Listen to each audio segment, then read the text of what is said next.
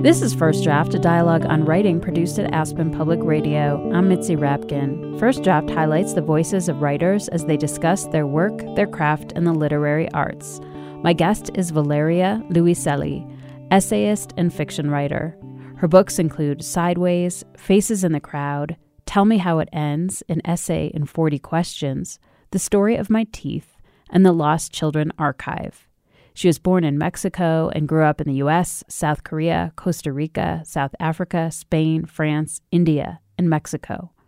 Her novel, The Lost Children Archive, tells the story of an unnamed family of four who drive from New York to Arizona to follow and document stories. The father is making a sound documentary about the downfall of the Apaches and the death of Geronimo. The mother is making a sound documentary about the immigration crisis at the border with a particular focus on the separation of parents and children. We began the interview with Valeria Luiselli talking about her upbringing and her parents. My parents worked in NGOs for a long time, and that's how we began moving around from place to place. Well, actually, for the first time we ever left Mexico, I was two years old, and we, we came here to the US. Um, my father had studied a PhD in Madison, Wisconsin. So he came here, I guess, to finish his dissertation. I actually don't know, and I've, I, I, I should, I should know. I should ask him why, why we were here when I was two. Um, but after that, it was NGOs mostly, and then in 1989, um, there was a new president in Mexico, um, the not very well esteemed Salinas de Gortari, and him and my father knew each other from childhood. My father had been in politics earlier on when he was very young, and I, I, I think they didn't like each other very much. Um, so Salinas kind of, I think, I guess it was like a far away, so close kind of move. So he was sent as far away as possible from Mexico, which was South Korea then, um, a country that didn't have at that moment too many. Uh, too many relations with Mexico, but but when I say far away, so close, I also mean kind of close, kind of under the umbrella of the of the Mexican government, right? Um, so he was a diplomat there, and then some years later, uh, he was asked uh, as well uh, through through NGOs to be one of the international observers in the Mandela elections in South Africa and so he he he was there. He he participated as a as an observer in the elections, and after that, he was asked to open up the first Mexican embassy. He was asked by the Mexican government to to open up the first Mexican embassy. There wasn't any embassy uh, during apartheid, of course. Mexico never supported the, the apartheid. So so then we I ended up moving with my father there in 1994 at the same time as my mother decided to to uh, move to Chiapas in southern Mexico, um, joining the the Zapatista uh, army. Right? She, she she became very involved with the Zapatista movement and insurgents, and she decided she had a, a political calling and and moved to Chiapas.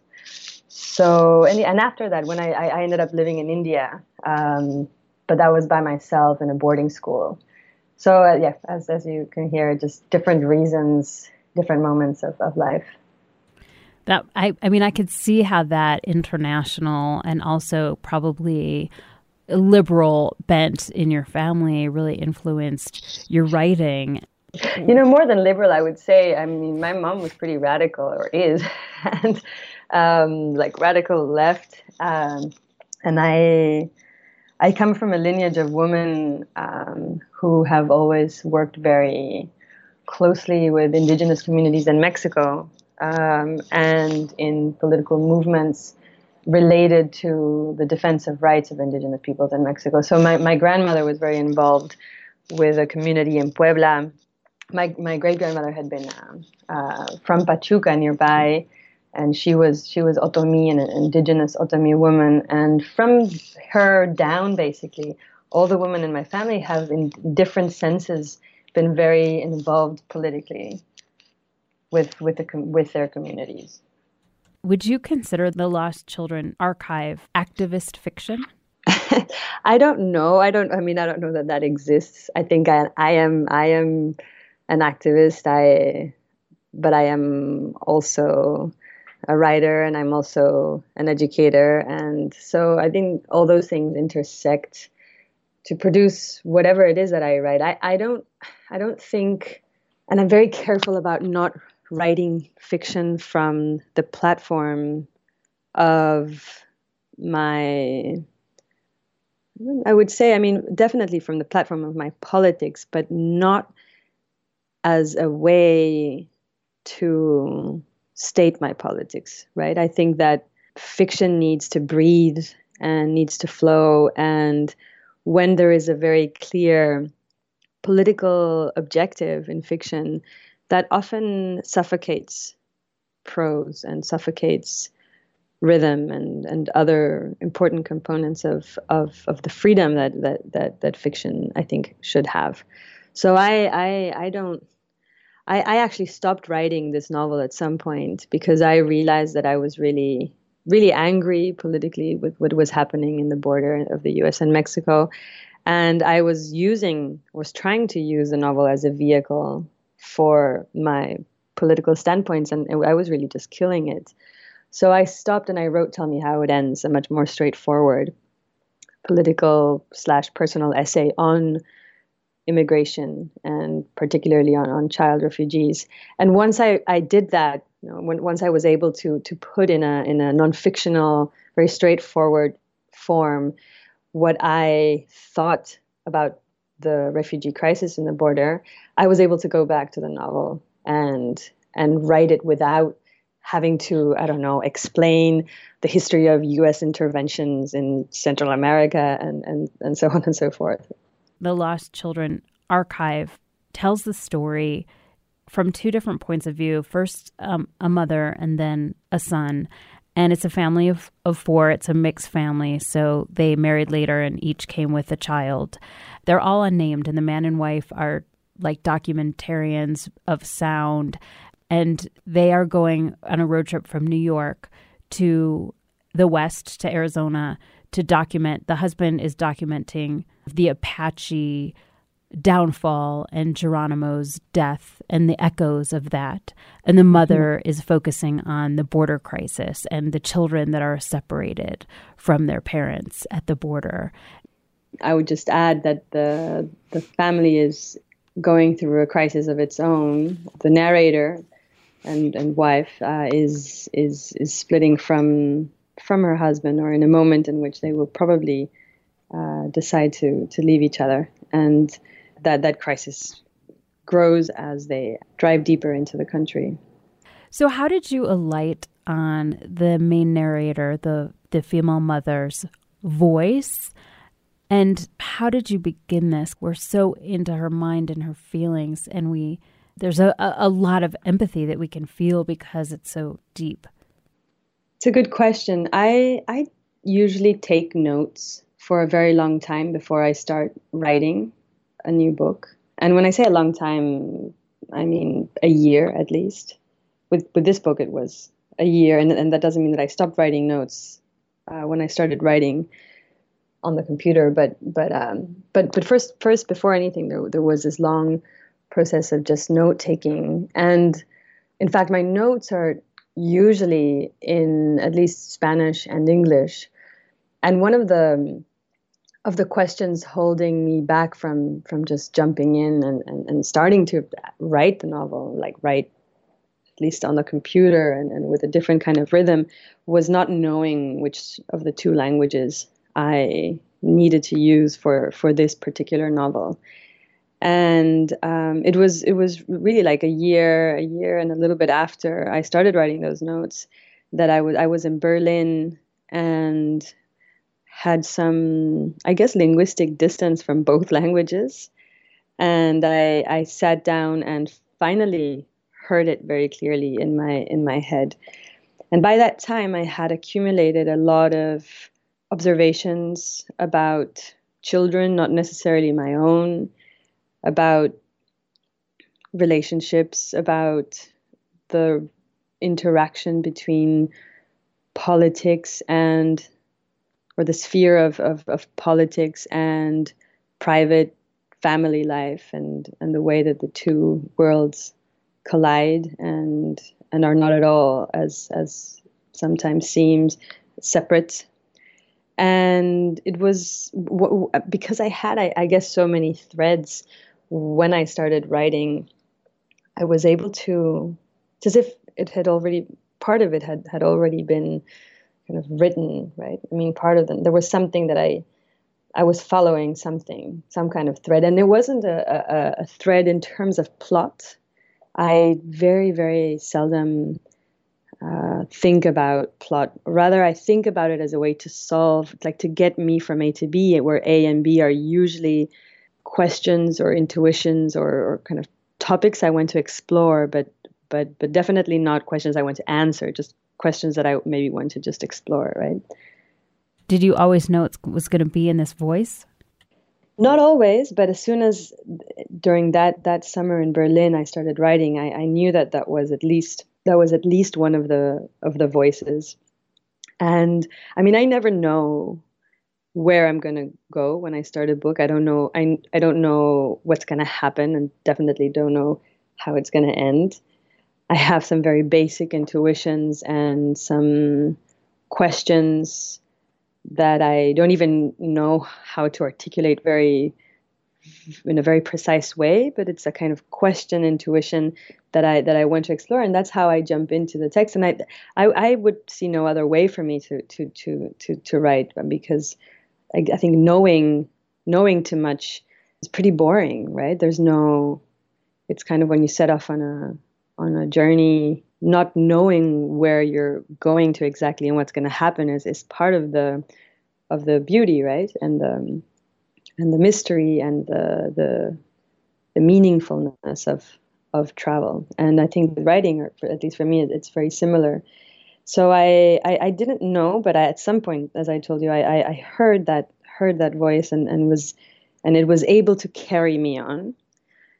And at some point in the novel, I also realized that there had to be another voice aside from hers because the novel, I realized at some point, was very much fundamentally about the interactions of stories that we pass on to children and then children pass back on to us, right? And how we thread the world or a version of the world in that interaction, right? I mean, after all, I guess words are what connect our, our minds, right? I mean, this conversation, this connection between your mind and mine and that of the readers is is the threads of, of words right so that's what we have and the the novel explores that very insistently right? The way we tell each other things what we pass on with a story. So i knew at some point there had to be the other side of that of that threading. And i thought about the little girl who was five years old in the story but thought I tried her voice a little bit, but it's very difficult to sustain a five year old narration, right? It's not, um, I mean, it would probably be too cutesy. Second, it might be just very garbled or just uh, a beautiful fragmented mess. But I, I, I needed something else. I didn't want it to be the the narrator's husband for different reasons. I mean, partly because I guess I mean uh, they've talked they've talked enough, right? Um, men in literature, we have so many male narrators, um, and I, I, I wanted him to be a kind of silent figure, silent presence. So I decided on the on the little boy who who is who is at the same time kind of talking to his sister, right? Passing on the stories that he, the story, the way he sees it, to his little sister, uh, whom he thinks won't remember this this road trip because she's only five. So his his theory is that the kids start remembering things at six or recording them in their minds at six. He's very like uh, categorical about this, and so decides to to to give his version uh, to his sister so that she can remember that version of the story. So you were trying to choose a language and you wrote it in English. did you ever feel like English was at a loss? Like, were you ever frustrated because Spanish could say something that English couldn't? I think that happens um, to anyone who who speaks two languages or more. There's always a language in which you can say something very precisely and clearly, um, and then another in which you can say something different, uh, precisely and clearly, but but but not that other thing, right? There's there seems to be like opaque areas in one language that are not in another, and just words that are perfectly suited for one particular concept in a language and not in another. So uh, there's always a frustration in bilingualism where one language is, is always not enough. But I guess the the luminous side of that is that it forces you to seek ways in the language in which you're writing to say exactly what you want to say and and then really kind of carve something out of what you do have and and maybe take not the direct route but other unexpected more unexpected uh, perhaps more winding routes to say that what you know can be said precisely and clearly but you're not you're not finding it in, in a direct sense at least so i think that there there is there's there's some there's there's some something to be gained from that frustration too. One of the the major it's it's not just a trope it's also the structure of your book is the idea of an archive and documenting things is what makes an archive. So i'm curious about your interest in documentation and then archiving them. Yeah the, the it is a, a, trope and it's also just that the, the structure of the novel is is, is very much the, or the architecture of the novel has a lot to do with, uh, or, or is in close resemblance to to how one might open up a, um, a box full of someone else's archive, right, and try to make sense of the of the bits and pieces and try to compose some kind of narrative, right? So, I mean, the novel is, as I was saying earlier, very much a meditation about composing stories, right? Threading narrative. And and I wanted the I wanted the bits and pieces with which I composed this story to be present in their raw way somehow believing that that in doing so there can always be a very fertile interaction between a reader's mind and that material that's more raw and not not threaded already by me not not not not not arranged in a particular order by me, but but somehow just there, standing on its own, and and and and and so that that reader's mind could think of of connections that I don't see between things, or or can or can even just uh, perhaps feel curious about those things and and be able to to then go off, sort of exit the space of this book and and enter the space of someone else's work. I usually like books that take me to other books, not not books that are sort of closed in within themselves, but but but are kind of open and porous and, and lead elsewhere. So I, I I usually try to write things that do something similar. One of the focuses is is childhood and parenthood and that child adult relationship and what it means to be a parent and what it means to be a child with a parent, without a par- parent, um, children alone in the world. So these were a lot of the major questions that your novel asks and grapples with and asks the reader to think about. And I understand that you spent lots of time at the border, so that's a clear link to to what the things that you've been thinking about, but I'm also curious about just your interest in, in parenthood and children alone in the world. Yeah, well, there's there's two two two sides of that question, and, and well, many possible answers, but but at least two possible answers. I mean, yes, on the on the one hand, this novel is also a piece of archive, I guess, right? It kind of it documents to a certain. It's not a novel about immigration, but it does document a moment in history that we are witnessing right now, right? Um, although I must say that when I started writing this novel, it was 2014. So long before, somehow feels like long before the Trump era.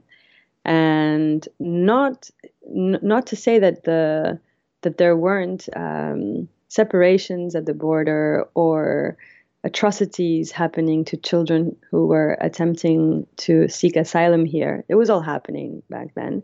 But of course, the situation became a lot worse, and it has become a lot worse in, in the past couple of years. But I never, I never thought that what I was writing about was was going to continue to be a crisis, uh, an ongoing crisis, and that it was going to get worse, right? So I wasn't really thinking about a, a about about some kind of timeliness. And in fact, I, I, I would, I would, I would say again what I said earlier. I, this is not a novel about immigration. It's a novel with immigration, right? And it and it grapples more with the question of how, or of what bearing witness means, than with the question of of of the immigration crisis itself, right? And in in that sense, I was thinking about how how to tell the story of children going through the trauma of of having to flee their their homes, cross a country that is very dangerous for migrants, let alone minors, and then arrive in a country that that is not going to welcome them very easily. So I, I, I wanted to try to think about what happens in a child's mind and and what happens to other the children who who who witness that where how how do they how are they able to perform the operation of the sentimental operation of empathy and understanding so one of the one of the things that i that i kept on thinking about while writing this novel was was reenactment. Not only as as that kind of I think, a little bit bizarre cultural practice of reenactment, reenacting uh, historical events for for entertainment and, and consumption, but a more internal, individual, psychological process of of of listening to a story about the past, uh, or even about the present, but but but a story that seems distant for whatever reason, and internalizing it so deeply that that you kind of re- reenact right through through play. I mean children children in, integrate through games what a lot of what they what they hear right and what they see and what they witness. So so a lot so a lot of what i was trying to do was to thread different but kind of but or, or not kind of different but but certainly comparable historical moments in the us uh, such as the the relocation of of, of Native Americans and their how, how they were displaced from their original lands and the the also forced relocations and diaspora of people today arriving in the US and and and and then in the in the children's minds in the novel these two things kind of mix up and get confused in their in their games. And they they reenact at the same time an event such as r- having to run away from from blue coats and and white eyes and at the same time trying to hide from border patrol and and and finding a way uh, to survive in a desert, right? So all all these things get get kind of mixed up and combined in reenactment, and and perhaps I mean this is this is speculation on my on my part as a as a as a novelist and someone who's thinking about our deeper psychologies, but perhaps through that reenactment there is a the opportunity to to to have a deeper reckoning and and and a deeper deeper kind of empathy for for others you have this adult world and this children's world, and these adults don't really hide much from their children. It's not like they're trying to hide them from the pain of, um, like the the the mother is kind of helping a friend of hers who is separated from two of her children, and two of her children cross the border alone, or or the um, death of Native Americans. They're honest about it with them, and you have a page in there where you're ta- the mother's kind of talking about how she's worried about what to tell her children and how to give them a story. And as she listens to the, her son telling the story sort of back, she realizes kind of how much they understand what's going on around them.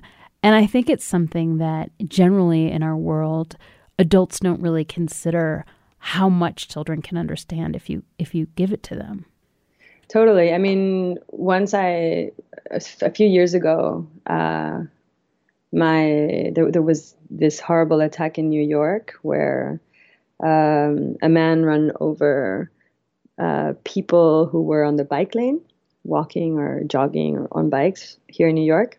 The next day, after my daughter came back from school, my daughter must have been about six years old, and and she came back from school, and I and I wanted to to see if if if it had been talked about at school or not, and what they had said and how they had handled something like that.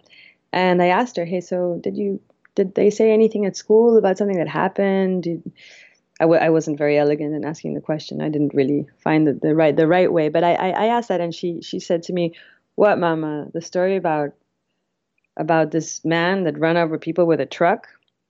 And I was like, uh, "Yeah, yes, exactly. What? How how do you know?" And she looked at me like uh, like I was an alien of sorts, and she she she said, "Well, I read it in the New York Times." And I was like, okay, of course, right? The newspaper's there on the table always, and of course you read it in the newspaper. And there's the radio, and there's there's so many ways. So, what I mean, there isn't really a an easy answer to any of this, but I I I have come to think that hiding what happens in the world from from children isn't isn't a very good idea. Although, of course, trying to protect their right to innocence as much as possible is is something that parents have the duty to do, right? But or I or I feel that as a duty, but at the same time, I feel that it is a duty to give them the the tools to understand violence, understand crisis, understand injustice, and feel some kind of agency in that understanding. And that I think comes through a very patient and very committed exercise in storytelling. This book is destabilizing. It's it's a destabilizing narrative. Not only this family's breaking up, you're commenting on immigration, but another aspect to it that I thought was interesting was that none of the four main characters have a name. So they're nameless. But then maybe three quarters of the way through or halfway through, they're each uh, given a name basically by each other, or the children, that's more of a Native American name, like Lucky Arrow, Swift Feather, Memphis. Memphis. yeah. So I I I thought a lot about about naming and the weight of names in in storytelling, right? It's something that I've I've thought about in other books before, right? In, in, books that I've written, my my characters are are often nameless. In my first novel, they are also unnamed.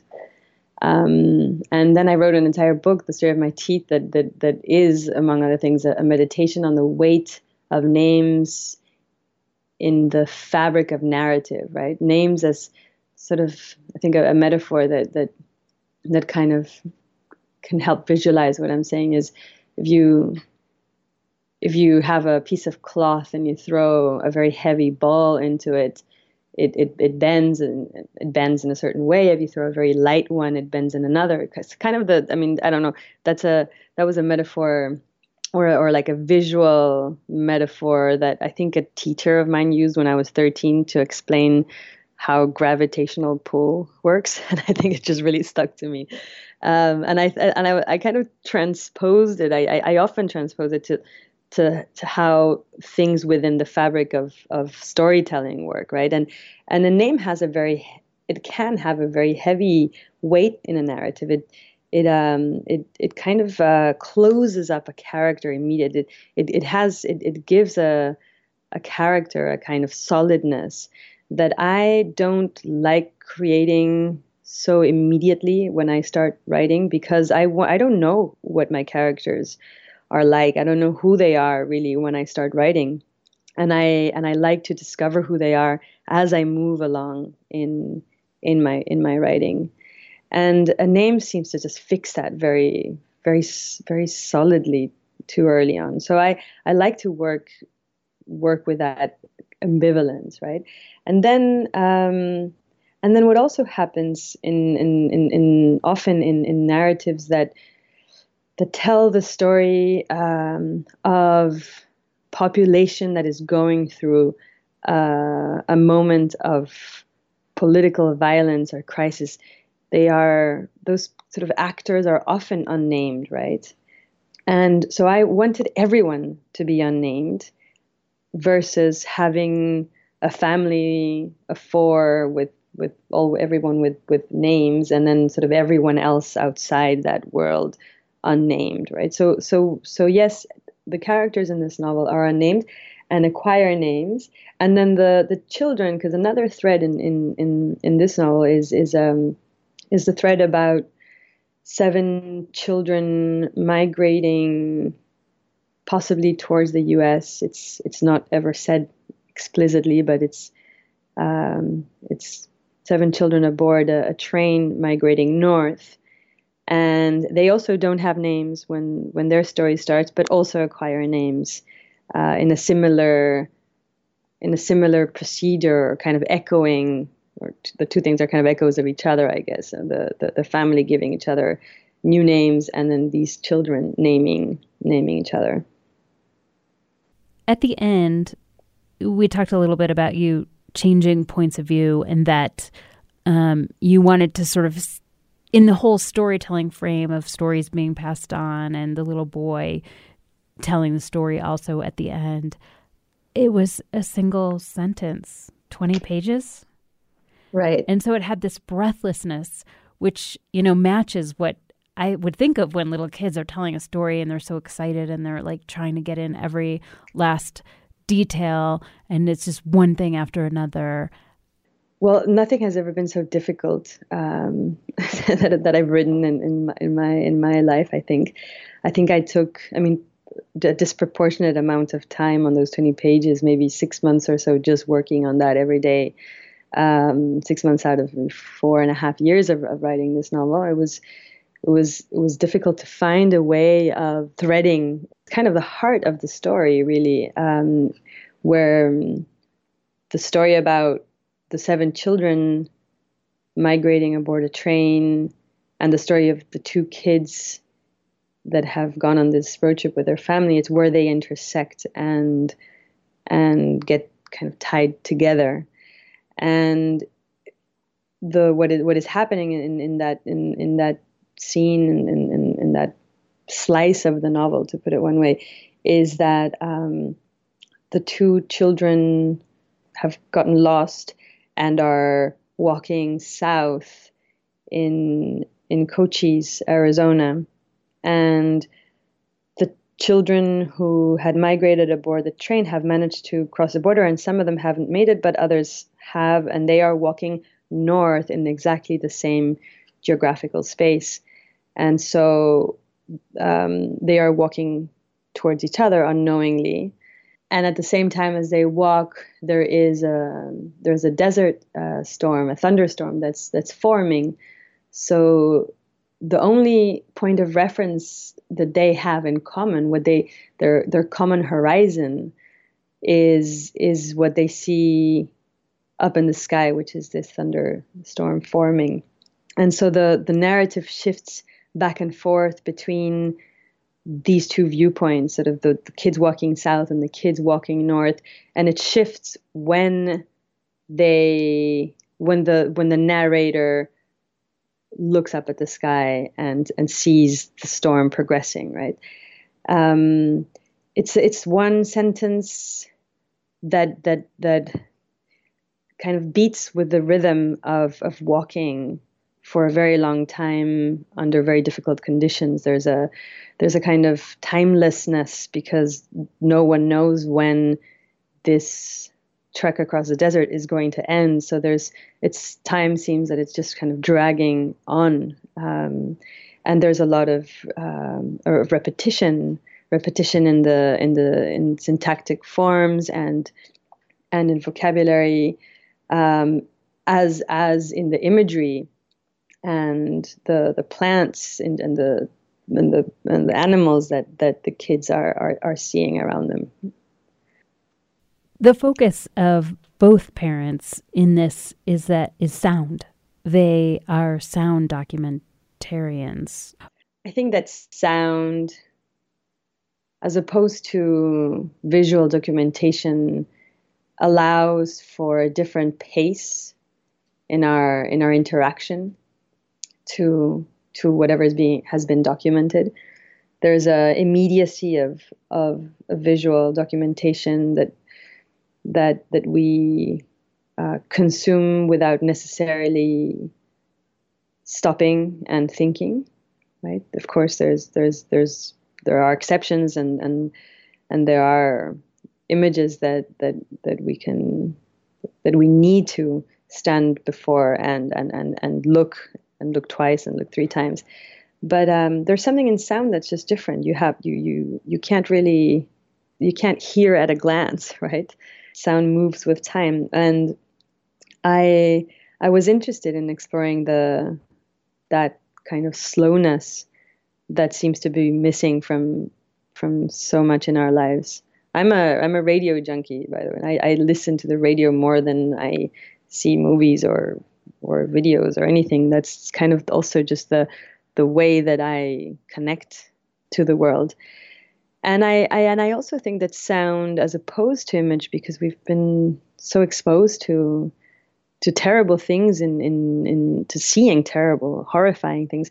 Sound has has a you know different effect. I, I don't know if, if, if you remember, but last summer there was that audio from that someone captured uh, in the in the border while children are being separated from their parents and, and placed inside the perreras, the cages, and the kids are are crying, and some of them are very composed actually and giving giving a one of them is giving out his aunt's or her aunt's um, phone number. And I don't I, I, I don't know if, if you if you heard it but it was it was a it was a document that haunted me for a very long time. Um, it was I had uh, actually already finished writing the draft of the novel then, but but but I thought then hearing that well there's there's there's some deeper way in which sound reverberates in us no pun intended um, and and I think that that this novel makes a a case for for sound and, and for, for listening rather than than just sound and abstract. Can you read a passage from an author that speaks to you or influenced you as a writer? well, okay. I mean, there's several different things that I could read, and I I've been thinking of. Actually, was in the library today. I, I I've been working in in the library this past month just because uh, I'm about to go off on, on a book tour and, and become an astronaut and feel that I'm going to disconnect. And I, so I'm, I'm I spend my, my days in the library just kind of regathering, right, grouping myself. Um, and I, w- I was looking for several things, and, and one of the the essays that I, I like most is this essay by Sei Shonagon, the Japanese writer.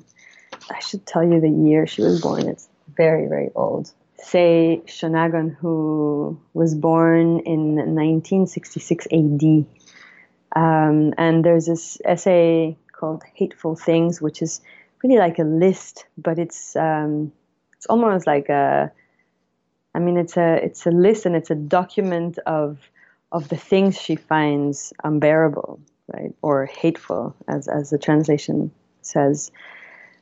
I hate the sight of men in their cups who shout, poke their fingers in their mouths, stroke their beards, and pass on the wine to their neighbors with great cries of, have some more, drink up.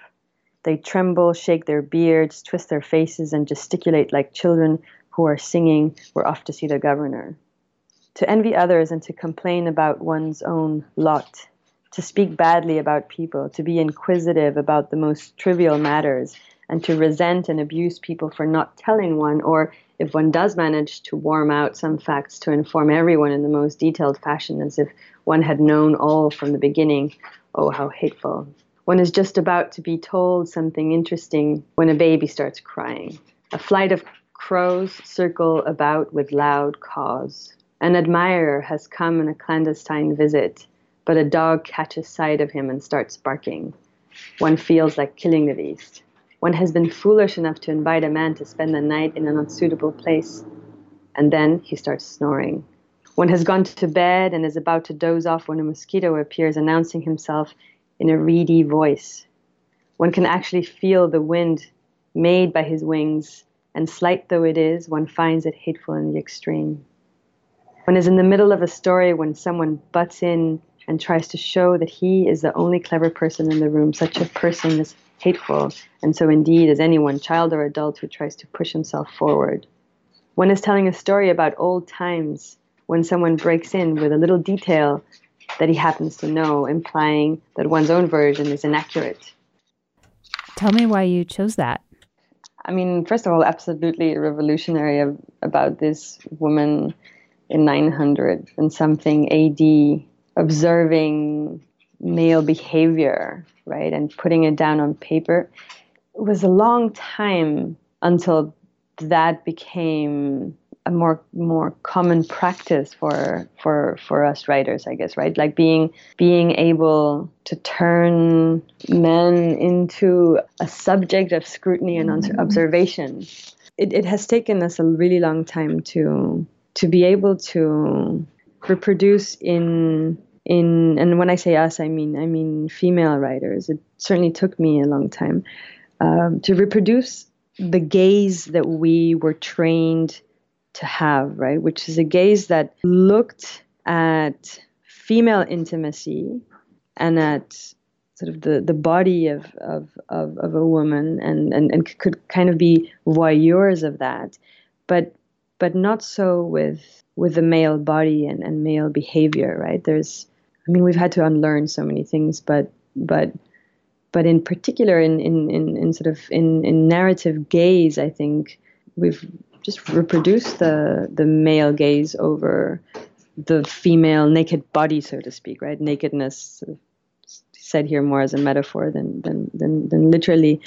And I and I when I read Sei Shonagon the first time, I must have been in my my early twenties, and I I thought, well, wow, right? I mean, there there is there is this piercing gaze that a woman can can reproduce on the page about sort of the intricacies and the, the small details of male behavior that that I had I hadn't read until I hadn't really uh, had contact with until until until then, right?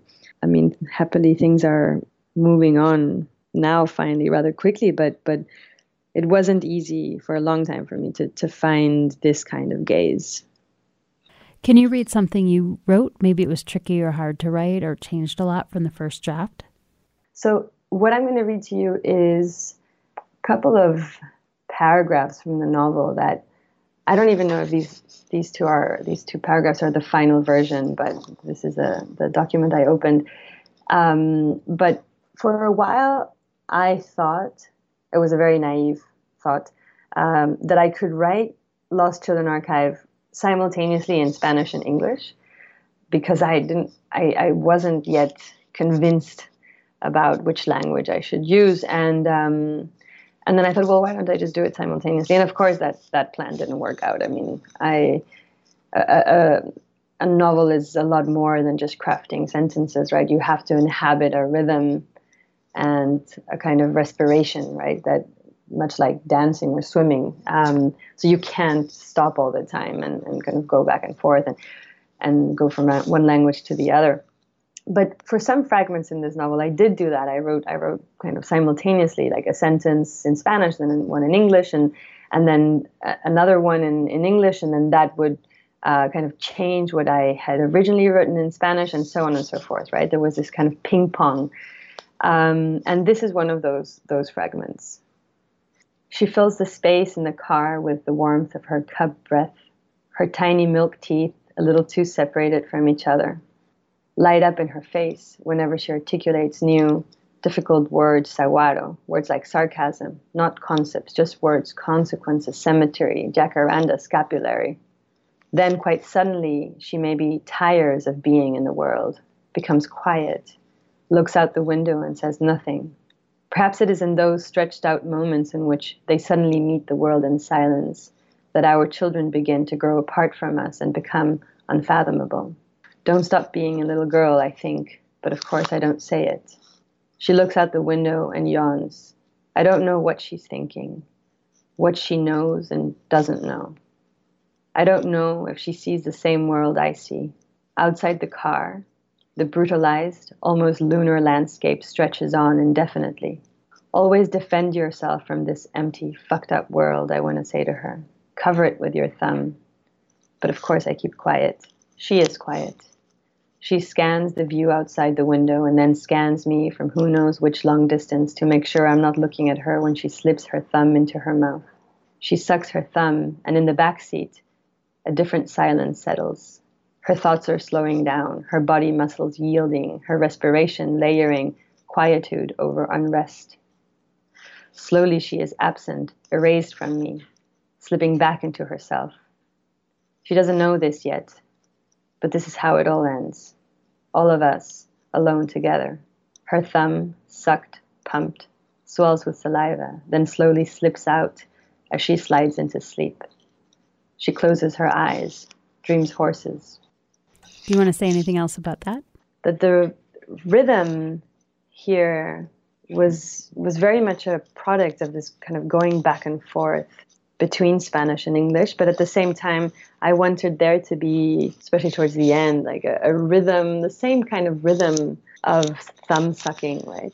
It was interesting because I remember that in English, because there are many more monosyllabic words in English than there are in Spanish, it was a lot easier. I could have that thump, sucked, pumped, that, that kind of reproduces this this this this beat that is a beat um, of a child sucking his or her thumb.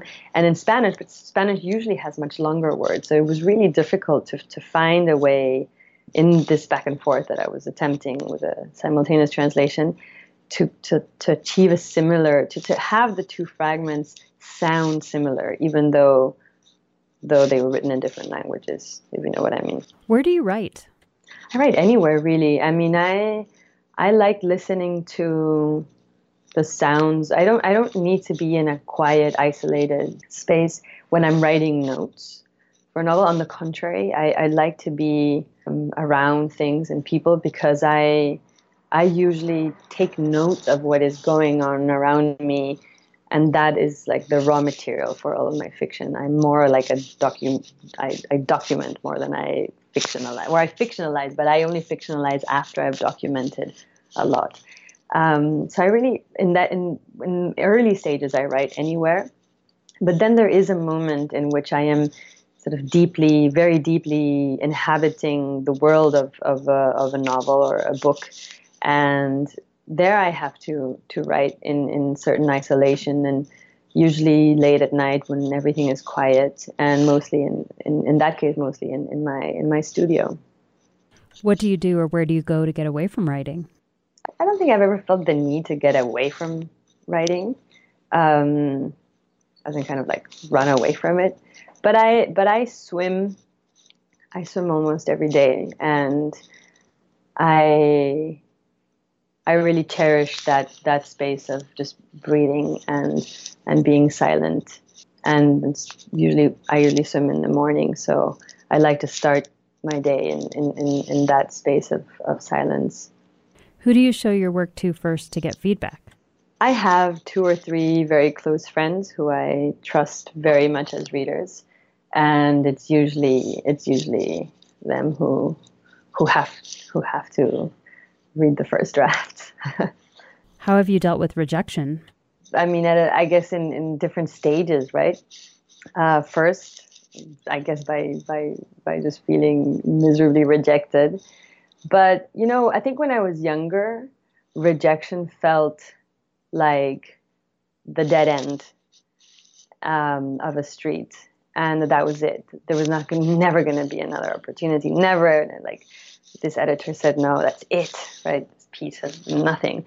Um, but but as time has has passed, I one thing one thing that I think I have have learned is is to to be patient with with work and and it's often the case that when something is rejected, it can be turned into an opportunity for for thinking more about that piece and and and also thinking where that piece really really fits. Um, there are right there's so many publishing spaces and i think that um, we often kind of automatically think of just the two or three that we want and we like and that but but there's so many and sometimes uh, a piece just better fits in another right? So i think i think i'm i have gotten a little bit better about about dealing with rejection because i i'm patient in a way that i wasn't in my 20s and what is your favorite word my favorite word in Spanish is ultramarino, which means which is in English ultramarine, I guess. But I don't I don't like the sound of it in English as much as I do in Spanish. Ultramarino comes like from ultra beyond and um, marino from the sea, like from beyond the sea. Um, and I guess that I like that word because one of the no, actually, the first thing I ever read written by. Uh, a family member who had already passed was my, my, my grandfather. Um, I never knew him, but but one day I came across his letters. They were they were stored in some boxes in my father's house, and I and I and I read and I read them, and uh, he he spoke about the ultramarine stores in Mexico where products of uh, his hometown in Italy could be found. It was like a very very it was there's there was a novelty i guess or in the letter he, he was talking about this new ultramarine store where he could um, that's what a, I, I guess that's what delis were called in mexico they were ultramarine stores You've been listening to First Draft, a dialogue on writing produced at Aspen Public Radio. I'm Mitzi Rapkin. My guest was Valeria Luiselli, author of the Lost Children Archive. You can follow First Draft on Facebook just look for First Draft, a dialogue on writing, and click like, and on Twitter at First Draft APR. You can email me at firstdraftwriters at gmail.com. The theme music for First Draft was produced and performed by Murph Mahaffey. I'm Mitzi Rapkin. Thanks for listening.